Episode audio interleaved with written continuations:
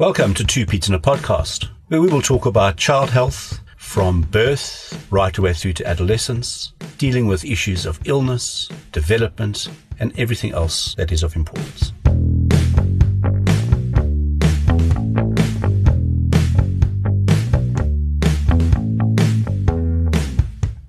Hello, everybody, and welcome back to Two Peds in a Podcast. This is our sixth episode. And uh, Michael, how are you today? I'm good, thanks. And you, Simon? Yep, good. Good. So I thought, shall we speak about noses and who knows about noses? I think so. Noses and runny noses and why runny noses happen. It's a bit on the nose, you know. Absolutely. Okay. So one of the things we deal with a lot is um, children, especially babies, with blocked noses. So I think let's first of all kind of have a look and say, uh, the nose is what? The nose is not just a thing that you breathe through. The nose and the sinuses that are connected to it, in fact, form functions of humidifying the air. So it's probably the best humidifier in the world, number one. It is. And what it also does is it filters out any of the debris in the air, all the pollutants and the muck in the air that we don't want to be breathing into our lungs. And it does that by having little hairs. And it does it by producing mucus. So that whole passageway from the tip of your nose right the way down into the tiniest area of both your lungs actually produces mucus all the time. Or snot. Well, you can call it that exactly. Snotty mucus, snotty noses. yes. Uh, and it's there because it, that helps to trap the mucus. Yes. Okay. And then it comes out on fingers and noses and cheeks that you have to wipe incessantly, especially when they're sick. yes. So, what is a normal amount of mucus? Well, that, that's great. I mean, how much mucus do you as an adult produce in your airway on a daily I have no basis? idea. I just know it's a lot, especially lot, especially when you're cold. It's more. When you have an allergy, it's more, and that's because your body responds Well, by producing more. That's exactly the point. I think that's exactly what the point that, we, uh, that I think we must make. So let's start by saying children until they're about a year of age breathe through their noses. They're called So do we, but yeah, they Obligates. can only breathe through their noses. So the only time they're going to breathe through their mouth is when they're crying. yes. So that is why it is essential in these young babies to keep the nose open because not only is they going to find it difficult to breathe, but they're not going to be able to feed And they're not going to sleep. and they're not going to sleep. So stepping up beyond that now, we've said that the noses and the airway produces mucus all the time because it's important in terms of keeping the place, the, the, the air clean and humidified and warmed. But your point, and I'll give back to you now, the point is that anything that makes your nose runny is doing it on top of the already natural production of mucus. Yes. So that's a lot of stuff. It is. And I've, I've had moms come to speak to me, or they say they're suctioning this nose out every 20 minutes and it just keeps coming and keeps coming and keeps coming. And that's what it does. It's trying to protect itself, trying to clean itself out.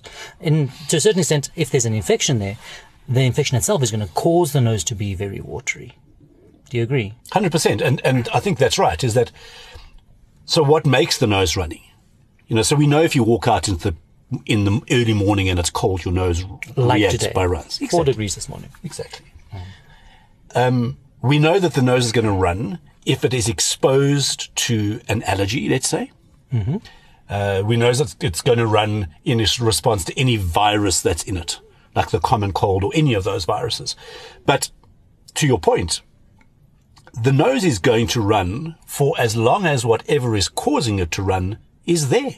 Just like fevers. As long as it's there, you're going to have a fever. As long as your nose is irritated, it's going to be running. So if you've got if you've got a grass pollen allergy and it's September, October in South Africa, springtime wherever you are in the world, your nose is going to run because you're going to react to it. And unless you do something to stop it running, it's going to keep running. So if you've got a virus in your nose that's going to clog you up for five or six or seven days, you can blow your nose as much as you like. The virus is still there and your nose is going to get blocked again. Mm-hmm. So what do you do about it? You suction it or you, you clean it out. If you have a baby, we normally recommend that you suck it out with a like a mouth suction. So you get lots of different things. Like there's a NoseFrida, there's a baby vac. You put it in your mouth and you suck their nose.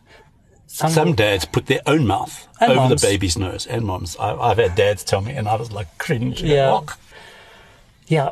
What, tho- those bulb suctions that you squish and let go, Yes. do you find them of use? Because I do not. They, they, they're useful as watering mechanism. Like you water your plants with it because that's as good as they are. They are. Yeah, no, I think that what's important here is that if you're going to try and clear the nose, just spray it with a saline-based spray first to try and loosen up and uh, it will loosen up what's hard and to liquefy what's quite thick. And leave it for about two minutes ish. And then those bulb suckers, I don't find them particularly useful.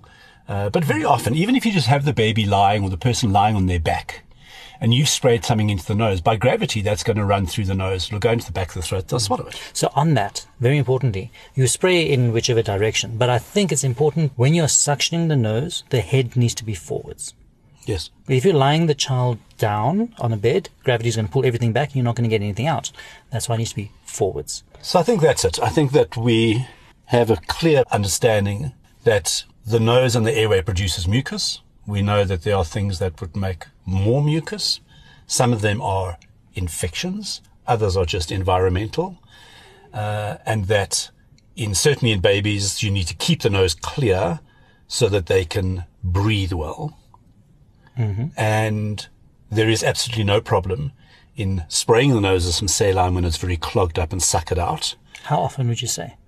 I I normally say three hourly, but if you need to, it's not Okay. going to hurt the nose. So, so what, what, I, what I find a lot is that during the day when the children are up and about, it's very hmm. easy just to wipe the nose, and they're, they, they're much less bothered Yeah. by their blocked nose. But at night and when they're trying to feed. So that's hmm. really what it's about. So again, Before every feed, if their nose is if blocked. they need to, yes. But certainly when they're going to bed at night, try and get the nose clear, clear. Try and, when they're falling asleep at least, try and keep the head a bit more elevated, a bit up, because that's also going to help them to breathe. Obviously, when they fall asleep, they'll roll off it, but the point is that at least get them to sleep. Um, and that's, that's how I do it. So I, I would kind of say probably less during the day, much more at night time so everybody can sleep. Um, but don't rush for any kind of syrup, medication as your first line of attack to stop a runny nose. Rather deal with it locally in the nose. Yeah, but we'll go through that in our third part where we're going to go through treatment. So I think that's a, a good overview of what we wanted to talk about in this next section. So we're going to be talking about why is the nose runny. Uh, it's just a bit more in depth, the next one. Then go into treatment, and then we'll finish off with the warning signs in part four. And we'll also speak about specific entities, like it's winter time now, so everybody says they've got the flu. And we know that by the flu, they mean the common cold. So what is the common cold? What causes the common cold? How long does it last? Yes. Uh, and that will, ra- that will round off this whole sec, this introduction that we've given to, uh, no, nosing about noses. Okay, right. So if your children have allowed you to listen, thanks for listening. Thanks for listening.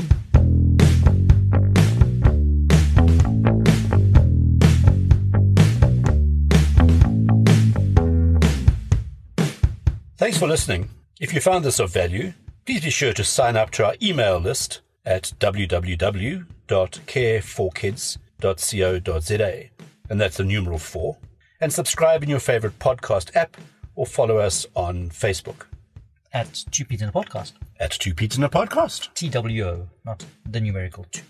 This is our disclaimer. The information we have given you in this podcast is our own personal professional opinion. We're giving it to you for your own information. Please don't use it to treat yourself or to treat anybody else. Rather, go and see your own medical healthcare provider and follow their advice.